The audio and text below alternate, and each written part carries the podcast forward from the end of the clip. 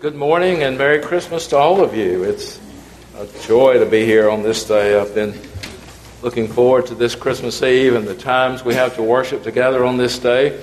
It's good to have our three services combined this morning and good to see folks here from all of those services. Let me remind you, we'll be here most of the day. And we we invite you to either hang around or probably to go find something to eat and then come back. Uh, we'll be here at 4 o'clock in the sanctuary, and then we'll be in the parish hall at 5.30 for the Connect service, and then we'll be back here at 11 p.m. Candlelight and communion, Christmas Eve, all the wonderful Christmas carols that you enjoy, and the great fellowship. So bring some folks with you and come on back to at least one of those services. And you're welcome if you would like to, to come back for all of them. We'd be glad to have you. I know you've got family things to do, and I know some of our folks are already traveling and spending time with family and friends. But I'm delighted that all of you are here. And just want to thank you all for what you've done to make mine and Mickey's first six months here so enjoyable. You've welcomed us and embraced us, and uh, we're delighted to be here and to share this first Christmas with you, and hope we'll have many more.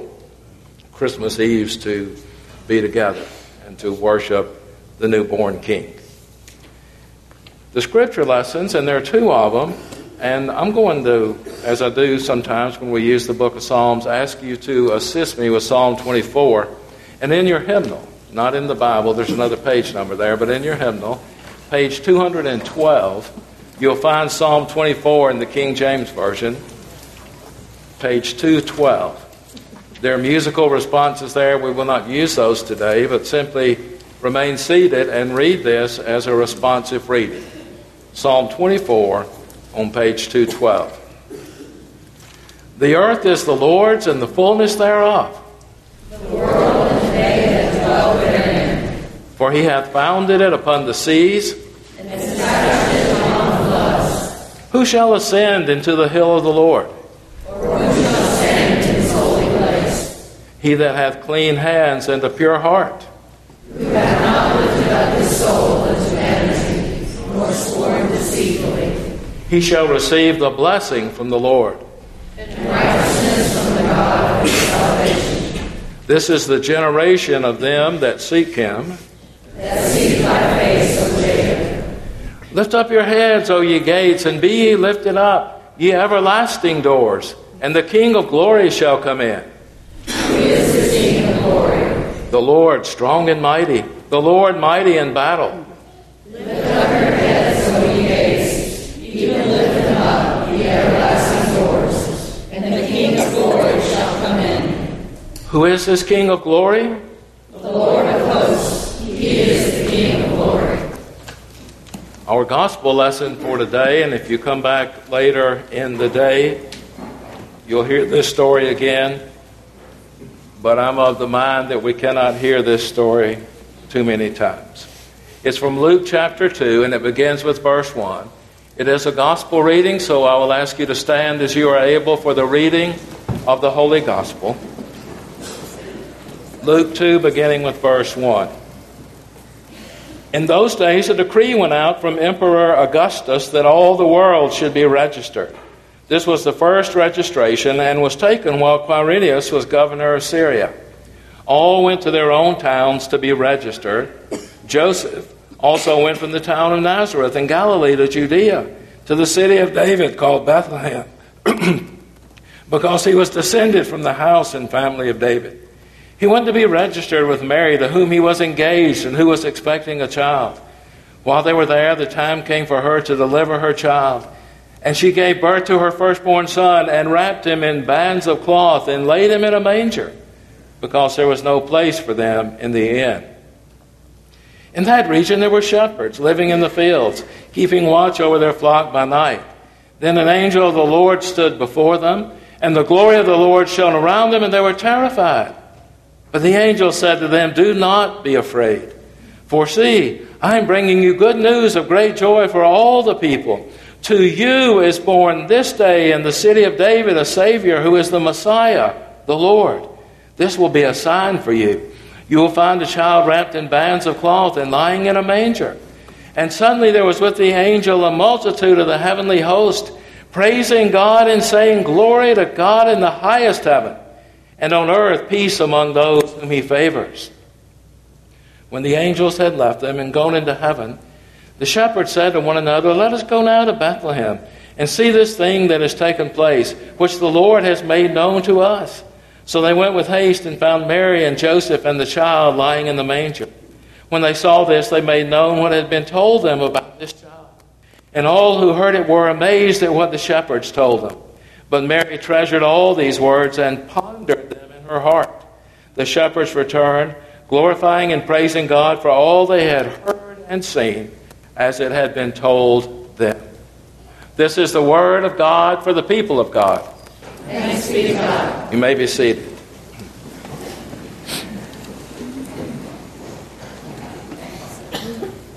Once again, the Advent season, the Advent journey, the season of preparation for Christmas draws to a close. Advent is always the beginning of the church year, the liturgical year, and it always starts on the fourth Sunday before Christmas. This year at Newnan First United Methodist Church, our theme for Advent has been the Wait Weight Room, W A I T and W E I G H T. We've talked about waiting rooms and weight lifting rooms and the things that happen in those places.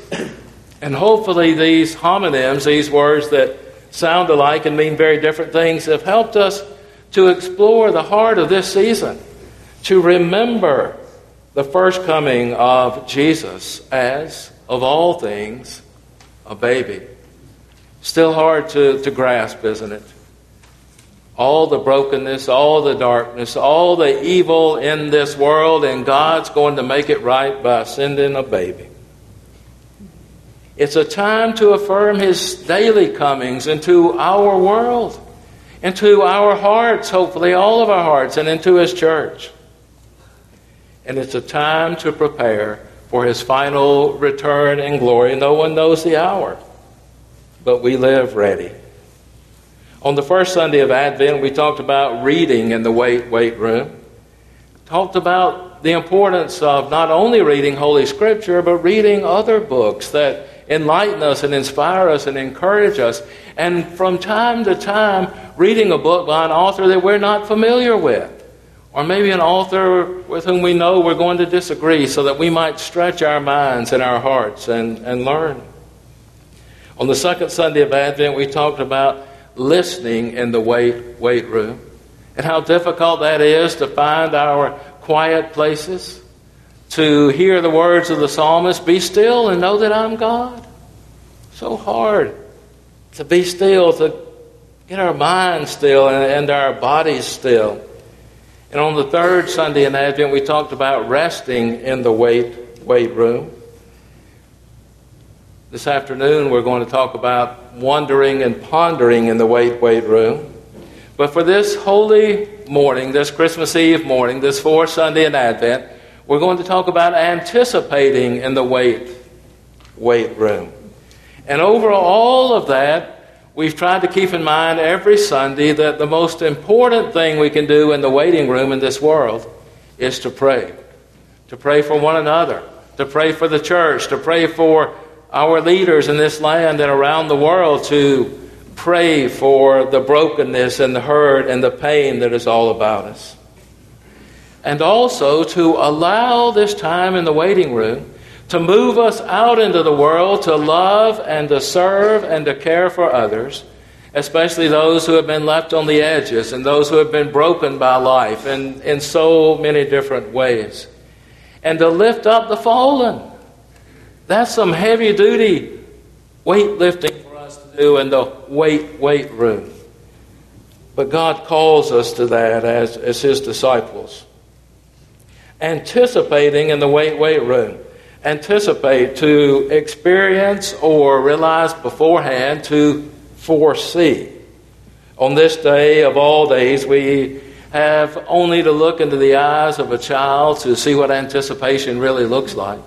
And as the day goes on, it will become even more clear, and those eyes that are all aglow will shine even brighter into the darkness that comes in December when the days are short and the nights are long. One of the dangers of growing up is a diminishing sense of anticipation with all things, but especially when it comes to Christmas. But it doesn't have to be that way, does it?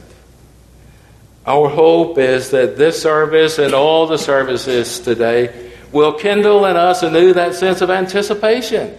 What is coming? What God has in store for us as God's people? Incredible things if we'll anticipate and wait and, and pray together. For centuries, the children of Israel had been anticipating a Messiah. Messiah is the Hebrew word, Christ is the Greek word. It means the anointed one. They had been anticipating.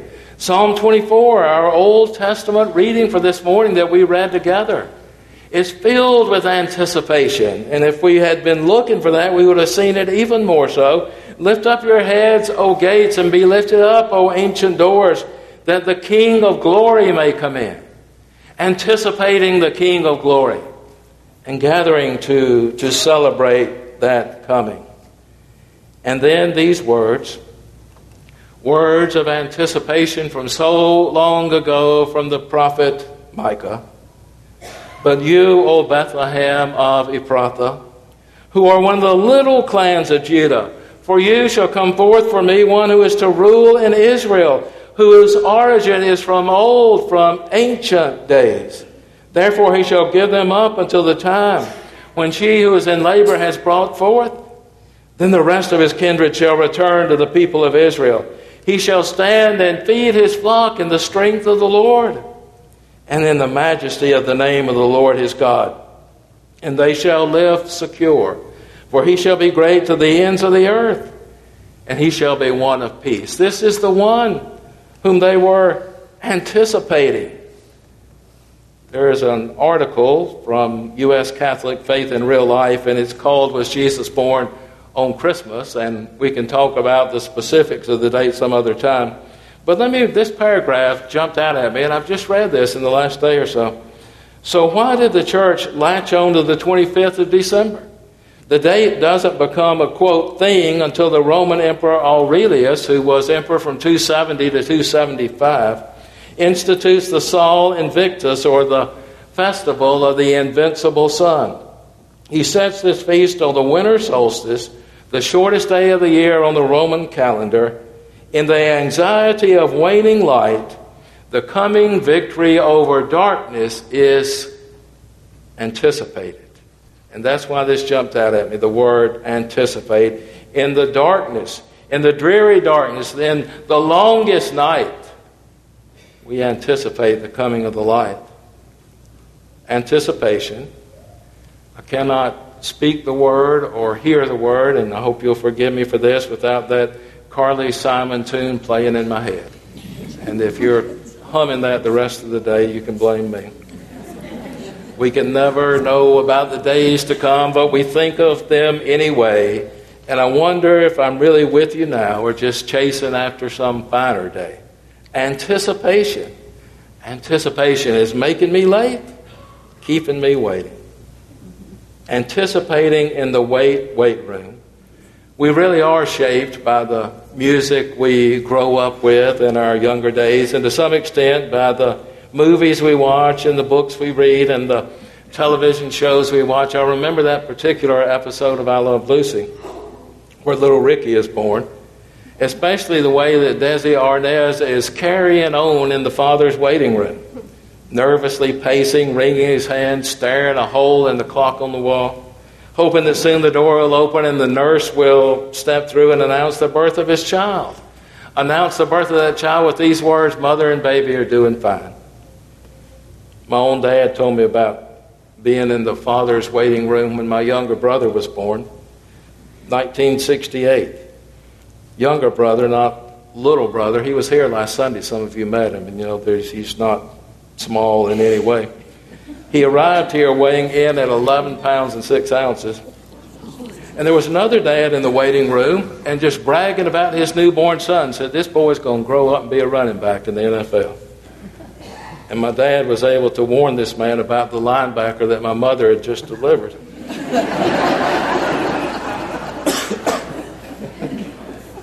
but alas, my brother, who is six seven, grew up to be as clumsy and as athletically challenged as I am. Got a t shirt that says, No, I don't play basketball. Father's waiting rooms. I believe they've gone the way of eight track tape players and Studebakers and rotary dial phones. And for many years now, fathers have been expected in the delivery room, and the risk associated with being anywhere else at that time are just too great to take.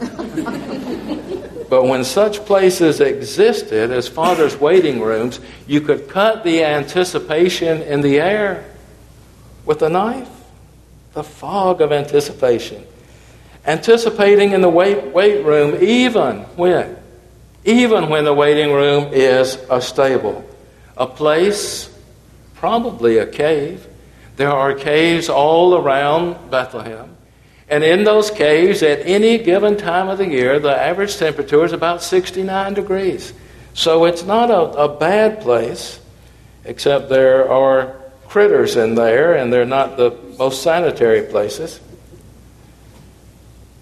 It's a waiting room, though. This particular stable was a waiting room. And how is it that a story about what happened in that waiting room. A story that's been around for so long never seems to grow old. We want to hear it again and again. We, we are offended if we come and don't hear it on Christmas Eve. Joseph and Mary, maybe a donkey. The story doesn't say, does it? Maybe a donkey. A long walk from Nazareth to Bethlehem. And the guest rooms were all full. Every house in that day, or most every house, had a guest room. It was on the outside of the house, and there was a cataluma, and there was a, a trifold kind of table, tri shaped table, and folks could eat in there and sleep in there. And it was a guest room for those stopping by. And all the guest rooms, sometimes called the inn, they were all full. And Mary's time was upon her. So surrounded, by all of the sights and sounds and smells of a stable. She gave birth to her firstborn son and wrapped him in bands of cloth and laid him in a manger. I think about that, and I think about something I learned a few years ago about how the poor in that day saved everything, including worn out clothing. And they would cut the clothing into bands of cloth. And they would use those bands for different things, but they would use them to swaddle or to wrap a newborn baby to give a sense of warmth and a sense of security. And there was one other time when they would use those bands of cloth, and that was to wrap those who had died. Jesus was wrapped in bands of cloth, swaddled as a baby, and would be swaddled again later on. The anticipating had begun nine months earlier when the messenger, the angel Gabriel, had appeared to Mary and made an incredible announcement. And the anticipating, I dare say, never dissipated from that day going forward with Mary. It was a part of her life from then on. Throughout his life and his ministry, and his death and his resurrection and his ascension into heaven until Mary herself joined him in the kingdom of heaven. She was anticipating what was next. Even in death, anticipation never ceased. As an aside, anticipation is always at its very best when it's hanging out with its first cousin, which is hope anticipation without hope can be a frightening and a depressing kind of thing. After the birth, the shepherds showed up. What were they anticipating? You may remember last week we mentioned that a little bit, talked about what the shepherds saw when they arrived at that manger, at that feed trough, and looked into it. They saw one of their own. They saw the shepherd of Israel. They saw the one who would grow up to say, I am the good shepherd, and the one who would walk with us through the valley of the shadow of death. Later, when the infant had been moved to a house, wise ones, magi, later tradition called them kings, from the east appeared bearing gifts gold and frankincense and myrrh.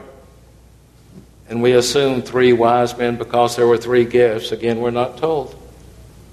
But was the recipient of those gifts who or what they had anticipated on their long journey? What were we anticipating when we arrived here this morning?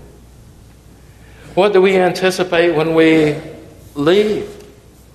Hopefully, some time with family and friends, hopefully, not alone. Hopefully, anticipating coming back to, to worship once more the King of Kings, the Lord of Lords. What were we anticipating when we arrived here? And what will we be anticipating for our lives and for our church and for our world when we leave this place? Once again, I need to lean on the words of my favorite poet. She said, And in these days, a decree goes out to all the world, for these are taxing times. We're called again to go to Bethlehem, no matter the state of our hearts or our world. We come obedient and faithful, for we have the message, we have dreamed the dream that God will come to dwell among us. We come expectant with joy, pregnant with anticipation, for God has done great things for us. We come searching for a sign, bearing our gifts, we come. We come called from the silent hillsides of our hearts, startled and frightened by the magnitude of the light we huddle together toward Bethlehem. We come one by one and yet as one, dancing into the promise. Anticipation coupled with hope is a powerful, powerful force.